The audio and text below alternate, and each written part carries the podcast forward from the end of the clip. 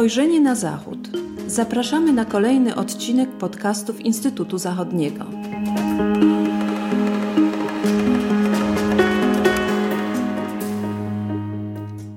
Dzień dobry, z tej strony Patrycja Teper. Słuchają Państwo podcastu Instytutu Zachodniego.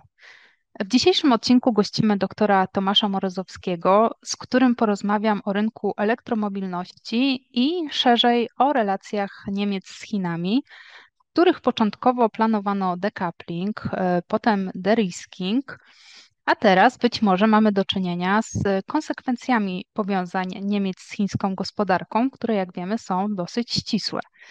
Będziemy mianowicie rozmawiać o walce Unii Europejskiej z nieuczciwą konkurencją z państwa środka, e, z subsydiami dla rynków e, elektromobilności. Dzień dobry, Tomku. No, witam serdecznie. E, pierwsze pytanie. Dlaczego Komisja Europejska chce zabezpieczenia europejskiego rynku elektromobilności przed potencjalnym wpływem chińskich subsydiów? Czy to faktycznie zagrożenie, czy bardziej biznesowa gra? No, oczywiście wynika to z takiego szerszego e, kontekstu, który też zarysowałaś, czyli z tych strategicznych rozważań dotyczących deriskingu, dotyczących tego, jak w ogóle Europa chce kształtować te relacje handlowe z Chinami i one dotyczą przede wszystkim kontekstu wymiany e, handlowej, bardzo intensywnej między Europą a Chinami, szczególnie ze strony europejskiej oczywiście e, chodzi tutaj o Niemcy, ale skupiając się na tym poziomie europejskim, ta wymiana handlowa jest bardzo intensywna w samym 2022 roku. Wartość wymiany handlowej właśnie pomiędzy Unią Europejską a Chinami wyniosła 857 miliardów euro. To samo w sobie e, jakby nie stanowi problemu. Problem stanowi deficyt po stronie europejskiej, utrzymujący się od mm, wielu lat. On w tym właśnie ubiegłym roku wyniósł 400 miliardów euro. E, no i ten postulat wyrównywania właśnie tych relacji handlowych, ale też ogólnie gospodarczych, otwierania chińskiego rynku mm, na, na import i inwestycje europejskie jest postulatem powtarzanym przez polityków europejskich już od wielu lat. No i teraz mamy nowy element, element rozwoju rynku elektromobilności. Jak stwierdziła Ursula von der Leyen w orędziu o stanie Unii Europejskiej z 13 września. Tu cytuję: Światowe rynki są teraz zalewane tańszymi chińskimi samochodami elektrycznymi. Ich cena jest sztucznie utrzymywana na niskim poziomie dzięki ogromnym dotacjom państwowym. E, I to właśnie e, elektromobilność, samochody elektryczne mają być tym obszarem, gdzie ten problem braku równowagi w relacjach europejsko-chińskich miałby się e, pogłębiać, do czego Komisja Europejska nie chce doprowadzić i dlatego właśnie Mm, za, ogłoszono rozpoczęcie tego dochodzenia w sprawie e, subsydiów, jakimi rząd e, czy, czy władze chińskie wspierają e, właśnie producentów pojazdów mm, elektrycznych. Zresztą nie tylko chodzi o ten obszar. Władze chińskie prowadzą już od wielu lat zakrojoną na taki długoterminowy cel wspierania właśnie takich najbardziej rozwojowych obszarów gospodarki i tych największych producentów, którzy mają rozwijać swoje technologie i Mm, i wspierać tą pozycję konkurencyjną chińskiej gospodarki na, w tej globalnej mm, rywalizacji. No i na to stara się odpowiadać e, strona europejska. Jeżeli chodzi o e, pojazdy elektryczne, no to rzeczywiście ten wzrost udziału Chin w rynku europejskim dynamicznie rośnie. E, z 8% w 2022 roku mam wzrosnąć do 15% w 2025. Mm, Chiny już wyprzedziły Niemcy i Japonię e, i stały się w pierwszej połowie bieżącego roku największym eksporterem samochodów w ogóle na świecie. E, szczególnie właśnie ten segment elektromobilności, mm, gdzie Chiny proponują pojazdy dobrej jakości, ale w niższej cenie niż producenci europejscy. To wynika z tego, że Chiny od lat, właśnie również dzięki dotacjom państwowym, rozwijały te technologie, zapewniały sobie również E, źródła surowców niezbędnych do produkcji baterii do aut elektrycznych, e, czyli e, wiemy też o tym temacie właśnie metali ziem rzadkich, aktywności chińskiej w Afryce i tak dalej. Jak również technologie oprogramowania, więc te pojazdy elektryczne to już nie jest ten kojarzony tak stereotypowo produkt made in China o jakości gorszej, a o jakości dość solidnej i jak wspomniałem, o cenie niższej w stosunku do pojazdów elektrycznych. Oczywiście Unia Europejska stosuje cła na import wszystkich samochodów w wysokości chyba w wysokości około 10%, Teraz w wyniku tego dochodzenia wszczętego wobec importu pojazdów elektrycznych z Chin może dojść do podwyższenia po prostu tych ograniczeń celnych, wprowadzenia ceł wyrównawczych, wyrównawczych czy też kontyngentów, które miałyby właśnie wynagrodzić producentom europejskim te straty, które oni mogą ponosić ze względu właśnie na te nierynkowe praktyki subsydiowania tych producentów przez władze chińskie. Mówi się około o, o takich cłach w wysokości około 20% jako takim punkcie wyjścia. Jednak oczywiście to jest pytanie otwarte, bo sama procedura tego dochodzenia może potrwać łącznie około 13 miesięcy. Tym czasie Komisja Europejska będzie się konsultować z państwami europejskimi, z producentami europejskimi w obszarze elektromobilności, a także ze stroną chińską. No i w wyniku tego dochodzenia ma być przedstawiona jakaś propozycja, którą jeszcze należy dodać, muszą oczywiście przegłosować e, państwa członkowskie Unii, e, więc ten wynik nie jest jeszcze na ten moment e, rozstrzygnięty. Oczywiście wywołuje sam fakt wszczęcia tego dochodzenia krytyczną reakcję ze strony Pekinu, zarzuty, zarzuty o protekcjonizm. No i ten, ten spór będzie się nam pewnie tutaj rozwijał z różną dynamiką. Dodam jeszcze jeden element E, żeby też wprowadzić taki szerszy kontekst, o którym wspomnieliśmy na początku, tej strategii deriskingu, również przedstawionej przez e, Unię Europejską w czerwcu bieżącego roku strategii bezpieczeństwa gospodarczego. To są te elementy pokazujące, że Unia dąży mm, do wspierania e, gospodarki europejskiej, ale również jej ochrony, szczególnie w takich kluczowych, krytycznych obszarach czy też technologiach. I wyrazem tego było również opublikowanie na początku października bieżącego roku takiej listy 10 kluczowych właśnie technologii przez Komisję Europejską. E, w ramach tych 10 cztery zostały uznane za szczególnie krytyczne e, dla rozwoju, e, takiego perspektywicznego rozwoju i są to zaawansowane półprzewodniki, sztuczna inteligencja, technologie kwantowe i biotechnologie. No i w tych obszarach Komisja Europejska dostrzega takie ryzyko przejmowania technologii czy też produktów podwójnego użycia przez inne gospodarki, w tym w domyśle chodzi oczywiście też o Chiny, e, produktów, które mogłyby być wykorzystywane nie tylko do celów cywilnych, ale też militarnych, czy też do naruszania praw człowieka.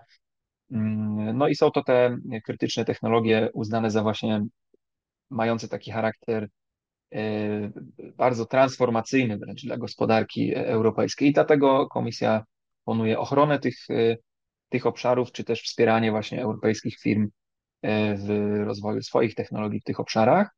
Mm, oprócz tego wśród tych dziesięciu e, są również elementy takie jak energetyka, w tym energia nuklearna, robotyka e, i inne właśnie technologie przyszłości, takie ogólnie nazwijmy.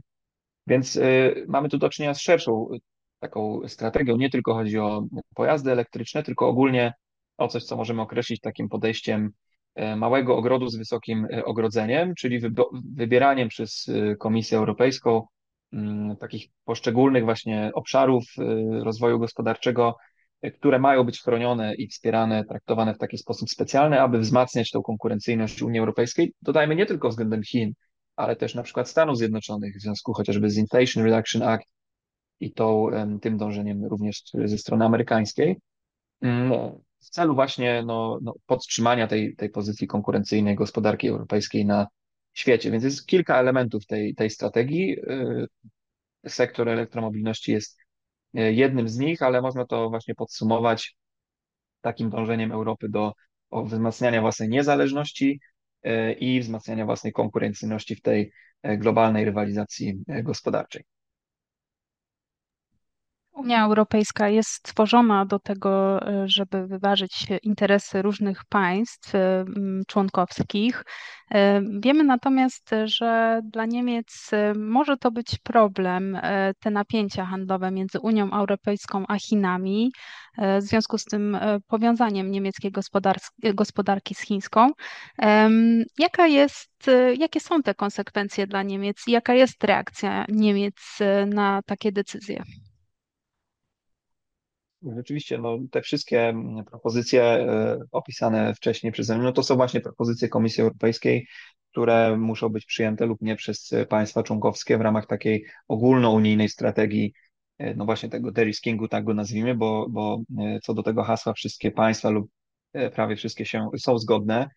No ale pytanie o to, jak te państwa ten derisking definiują, co się dokładnie kryje pod tym pojęciem, mm, bo możemy określić taką ogólną zgodność co do tego, co mówi też Ursula von der Leyen, nie decoupling od Chin, ale właśnie de-risking, ale dywersyfikacja. Tutaj e, podejście Niemiec jest zbieżne, chociażby strategia chińska opublikowana w tym roku przez rząd federalny również e, pod tymi hasłami właśnie e, zapowiada kształtowanie tej polityki wobec Chin ze strony Niemiec, ale jeżeli chodzi o takie konkretne, twarde środki, czy też instrumenty właśnie proponowane przez Komisję Europejską, jak chociażby to dochodzenie antysubsydyjne w obszarze elektromobilności, Niemcy są sceptyczne.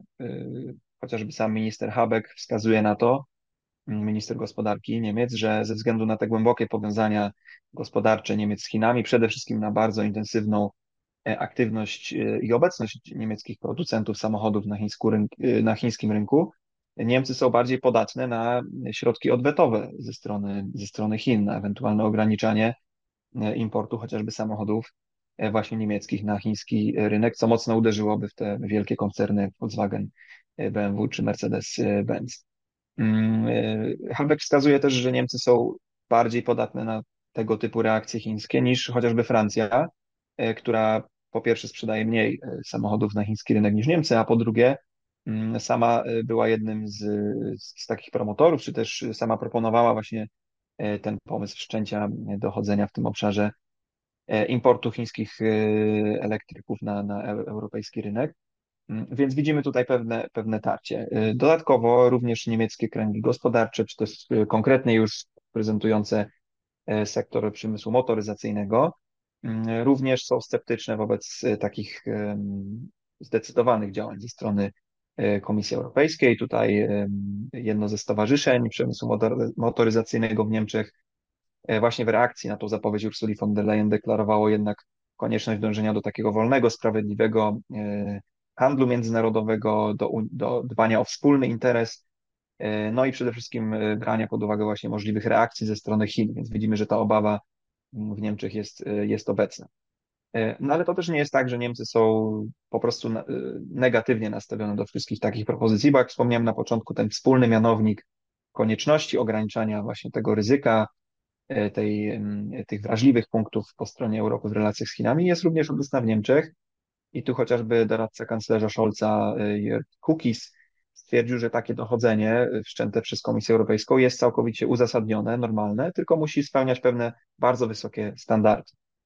Mm, wydaje mi się, że w przypadku Niemiec y, problem jest dostrzegany, bo chociażby w niemieckich mediach widzimy, że przytaczane są te liczby, że chociażby jeżeli chodzi o eksport europejski, y, to Chiny odpowiadają za 9% całego eksportu chińskiego, y, europejskiego, no i aż za 20% europejskiego importu. I stąd płynie wniosek, że każde zakłócenie tych relacji handlowych niosłoby poważne konsekwencje dla europejskich gospodarek, w domyśle oczywiście dla najbardziej właśnie wystawionej na te ryzyka gospodarki e, niemieckiej.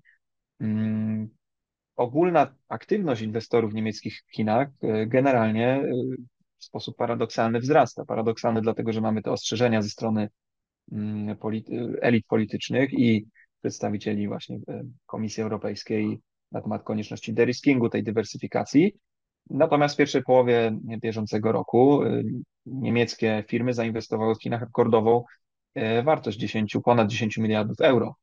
Mm, drugą rekordową, przepraszam, rekord był w poprzednim roku, ale widać, że te poziomy są bardzo wysokie w porównaniu do e, poprzednich lat, gdzie e, przed 2022 rokiem ta wartość to była połowa z tych 10 miliardów, więc widzimy, że od czasu właśnie promowania, tak to nazwijmy, tej strategii deriskingu, paradoksalnie inwestorzy niemieccy inwestują jeszcze więcej w Chinach, a powinni z nich w myśl tej strategii wychodzić. E, z drugiej strony, żeby też trochę to zniuansować, to też nie jest tak, że Chiny, mm, czy też e, no, redukcja współpracy z Chinami oznaczałaby dla Niemiec jakieś zupełne załamanie gospodarcze. Na tle mm, innych, czy też ogółu inwestycji zagranicznych Niemiec, Chiny odpowiadają za około 6-7%, e, dla porównania Stany Zjednoczone to jest około 20-23%, a państwa europejskie około 45%, więc nadal ci tradycyjni sojusznicy to, to dla Niemiec głównie, główne e, rynki docelowe e, dla inwestycji. No ale, ale Chiny też e, są istotne i niemieccy politycy muszą brać pod uwagę ten kierunek przy proponowaniu jakichś rozwiązań politycznych. Więc podsumowując, to można tak ogólnie stwierdzić, że, że, że generalna zgodność co do kierunku polityki wobec Chin istnieje, biorąc pod uwagę Niemcy, właśnie Komisję Europejską i tych głównych graczy w Europie, no ale, ale ze strony Berlina można dostrzec taką ostrożność i sceptycyzm co do e, konkretnych, takich bardziej radykalnych rozwiązań e, właśnie dążących do deriskingu. Jeszcze jednym przykładem jest mm, kontrola inwestycji zewnętrznych, czyli ten outbound e, investment screening, również proponowany przez Komisję Europejską. Miałoby to polegać na tym, że europejskie firmy, które chcą inwestować w Chinach, na przykład w tych obszarach wrażliwych, o których wspomniałem wcześniej, sztuczna inteligencja, półprzewodniki e, i tak dalej, e, mogłyby być takie inwestycje sprawdzane, ewentualnie blokowane w przypadku stwierdzenia ryzyka, no właśnie odpływu chociażby takich e, technologii podwójnego użytku z Europy do Chin. Ten instrument przez władze niemieckie w osobie Roberta Habecka jest raczej postrzegany bardzo sceptycznie mm, i no, deklarowane jest raczej to, że należy o tym rozmawiać, brać to pod uwagę, ale Mm, na pewno nie są to jeszcze konkretne rozwiązania proponowane przez władze e, Niemiec.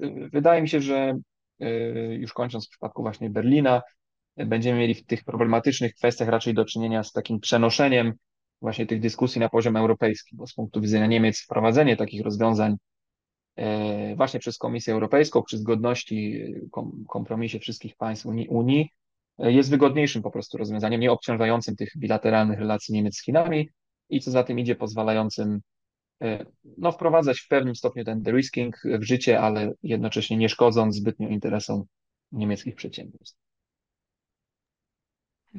Słuchając liczb, które podajesz, wydaje mi się, że Chiny na pewno pozostaną atrakcyjnym celem dla niemieckich inwestorów, e, e, przy czym e, Niemcy są szczególnie wrażliwe na środki odwetowe ze strony Chin, dlatego zgadzam się z tą tezą, że Niemcy będą przenosili politykę też i strategię swoją chińską na poziom europejski, przynajmniej do pewnego stopnia będą do tego dążyli. My będziemy nadal śledzić, jak realizowany będzie derisking w relacjach Niemiec z Chinami, no i jak będzie też wyglądało wyrównywanie tych relacji e, i zależności z Chinami e, i z Unią Europejską. Tomku, dziękuję za rozmowę, Państwu dziękuję za uwagę i zapraszam do słuchania kolejnych odcinków podcastów Instytutu Zachodniego i obserwowania naszych social mediów. Dziękuję bardzo.